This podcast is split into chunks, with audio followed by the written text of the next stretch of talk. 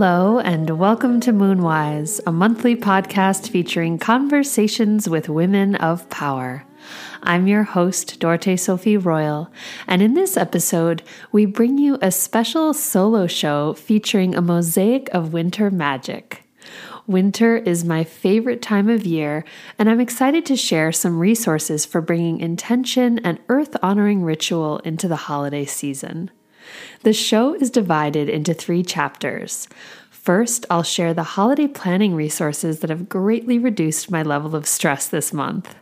Second, I'll share my thoughts on reclaiming the Christmas tree as spiritual practice. Third, we'll talk a bit about the ancient and little heard story of Mother Christmas. And I know that you, my dear listeners, come from many different backgrounds and many don't celebrate Christmas. However, I hope that this discussion is useful for examining inherited traditions and habits, as well as helping us remember that we all have choices to create more meaningful seasonal rituals for ourselves. Before we begin, I want to share my gratitude for our newest Patreon subscriber, Julia Weeman. I am so grateful for our growing Patreon community. We're getting very close to our monthly goal, and all of your support truly makes this show possible. Right now, I'm sharing a very special winter solstice magic playlist on Patreon. The playlist is a celebration of the feminine, of hope in the dark, of celestial bodies moving close and then apart. Listen to it alone or with loved ones, over tea or a feast, by candlelight or midday. Most importantly, listen for the magic of your own being and dance as we honor duality and the regeneration of life. You can listen at patreon.com slash moonwise. Chapter 1 Holiday Planning for Magic, Connection, and Intention. Like many of you out there, I often succumb to the holiday frenzy. You know, that feeling that December is moving extra fast and there are so many things to do before the end of the year.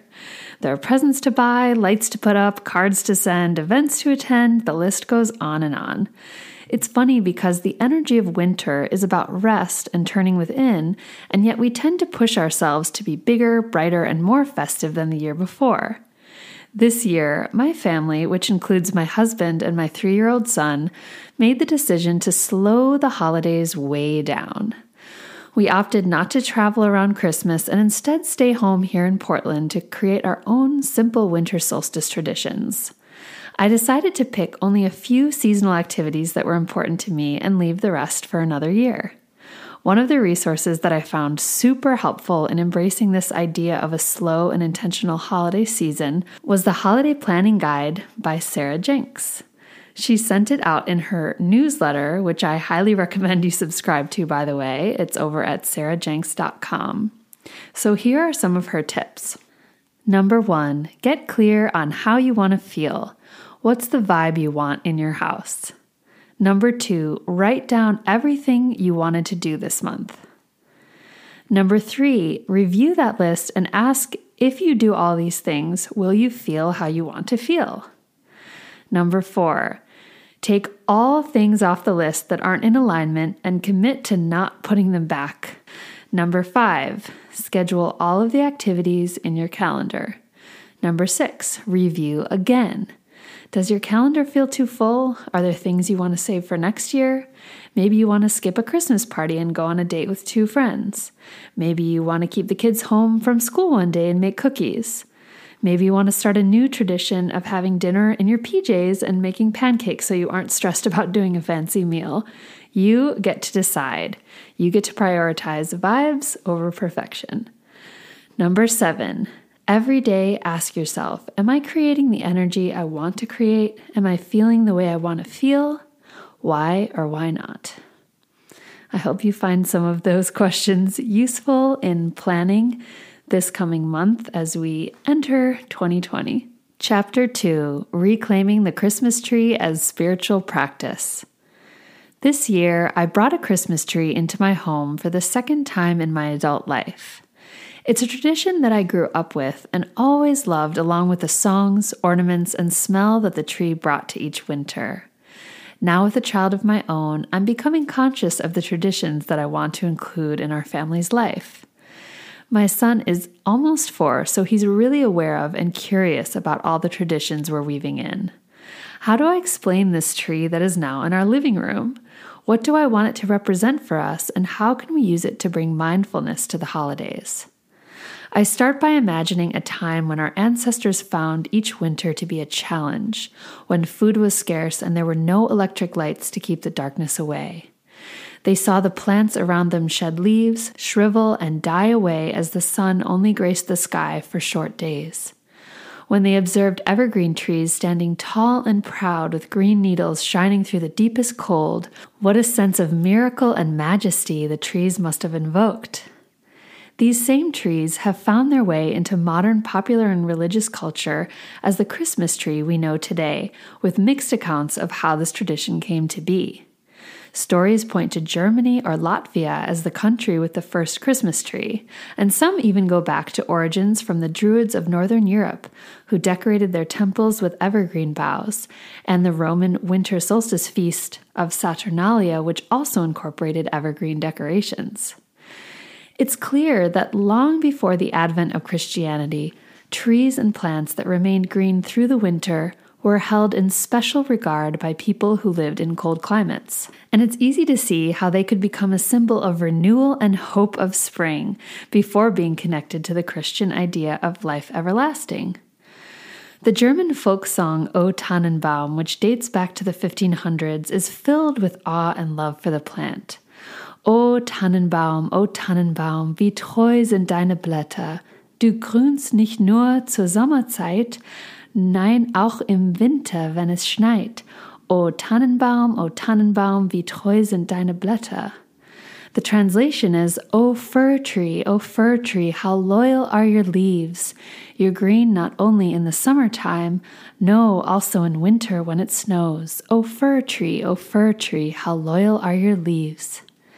In my own quest to understand and reawakening the earth honoring practices of my Northern European ancestors, I look at modern traditions like the Christmas tree to find clues. I'd like to imagine my Celtic forebears gathered in groves each season to pray under the open sky. Perhaps in winter, they chose a living evergreen tree in the forest to honor and make offerings to. Maybe they tied cloth and trinkets on the branches and left gifts and food at the base of the trunk. Perhaps they weren't worshiping the tree as an object in itself, but instead honoring it as a living portal that connects heaven and earth. How can we reclaim this practice and make it meaningful today? How can we be sure that we're not enacting traditions by rote without acknowledging the deeply spiritual significance of including a tree in our celebrations? Here are some suggestions for reclaiming the Christmas tree tradition as a spiritual practice. Welcome your tree as an honored guest. Your tree is a living being that has been growing for four to ten years on Earth before being cut down to spend the last few weeks of its life with you and your family. Before you take it into the door of your home, take a minute to introduce yourself, say thank you, and welcome it in with love. If you use smudge or clearing tools, clean off the tree as you set it up or consider singing a song of greeting. Hold gratitude for the medicine of the plant. When you bring a living tree into your home, you're bringing medicine into your space. Pine, spruce, and fir trees are all known to have a wide range of medicinal properties. Pine oil is a remedy for colds and respiratory congestion, and fir tips are filled with vitamin C and antioxidants that can be made into a tea or syrup. The smell and presence of trees have been proven to alter your mood and reduce stress. Recognize that you're building an altar. When you put up a Christmas tree, you incorporate the four sacred elements of life as we know it earth, the tree, water, in the stand, air, around the tree and represented by ornaments, and fire, the lights. In many cultures, trees are thought to be a portal to powerful spiritual energy and a conduit from the earth to the stars. Decorating the tree is a way to adorn your altar and a chance to offer prayers with each object you tie into it. Try making your own ornaments from objects gathered in nature where you live, as well as symbols that have meaning to you pine cones, acorns, feathers, crystals, photos of loved ones, animal shapes, etc. Gifts shared under the tree are given with intentions for health, happiness, and longevity for the receiver. And finally, honor the sacred. It may seem wasteful to chop down a beautiful living tree to keep in your home for a fleeting few weeks. For this reason, many choose to eschew the tradition altogether or go with an artificial or symbolic tree, a living tree to replant, or an outdoor tree to decorate. But for those who bring a real tree into their homes, perhaps it's a beautiful, if bittersweet thing to know that it will die at the end of the celebration. The prayers, blessings, songs, and stories shared with the tree may then be taken to the other side of the veil. In this way, the tree in life is a portal and in death is a messenger. It takes with it the grief and sickness of winter, and in sacrificing its seemingly immortal life, it sweeps clean our lives in readiness for spring. As an addendum to this story, I want to say that I think this may be the last year we bring a live tree into our home in winter. These days, it feels like too much is at stake to cut down a living tree, and what feels honestly more fulfilling is protecting the trees we have and planting more trees. One practice my son really loves is bringing small food offerings to the base of the Douglas fir trees in our backyard. I imagine that as the climate shifts and unknown changes occur in 2020 and beyond, We'll all have to reinvent holiday traditions out of respect for nature's transformation at this time. Chapter 3 The Story of Mother Christmas.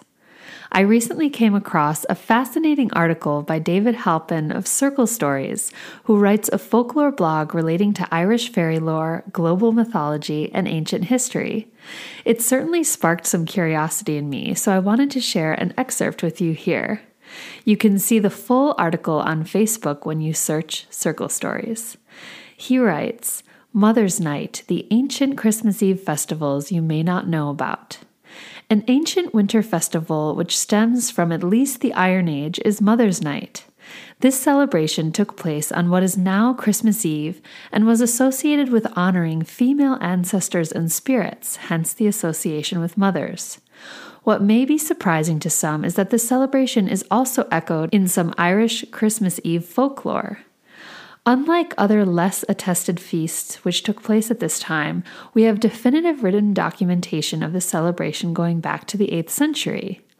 This was a night when offerings and sacrifices were made to the goddesses, the foremothers, and female ancestors offering a portion of a meal, leaving out butter, honey, or drink, were popular means of appeasing and expressing respect and thanks. Burning fires, incense, and divining prophecy for the year ahead were other activities associated with this night. This should be no surprise considering the links between the Disir, the Norns, and the Moirai, all triple groupings of supernatural women goddesses controlling fate.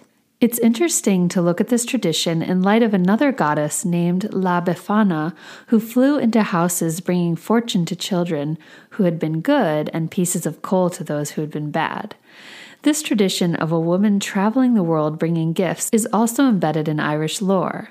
Could this be a remnant of the ancient goddesses bringing good fortune? Here is one example of a surviving tale which was recorded in Carlow in 1937.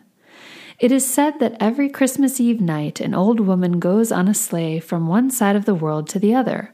The sleigh is pulled by dogs and it goes on the clouds. One Christmas Eve, the shaft of the sleigh broke and she fell to the ground. She landed beside a carpenter's shop. The carpenter made a shaft for her sleigh. He watched and watched until she was out of sight. Then he turned and looked at the ground, and by some magic power, all the chips turned to gold. So perhaps Christmas Eve should be remembered for its much older association with female ancestors and spirits, as well as its association with the beginning of a new yearly cycle of the sun. Thank you for listening to the show. You can hear this month's lunar forecast and other episodes on moontent.co or subscribe to the Moonwise podcast on iTunes. If you enjoyed this episode, please rate us on iTunes and leave a review. You can also leave a comment on the Moonwise Sisterhood group in Facebook. Our theme music is by Sophie Cooper from her album Rewilding. She's sharing brand new offerings over at voicealchemy.com, so go check out her work there. See you next time. True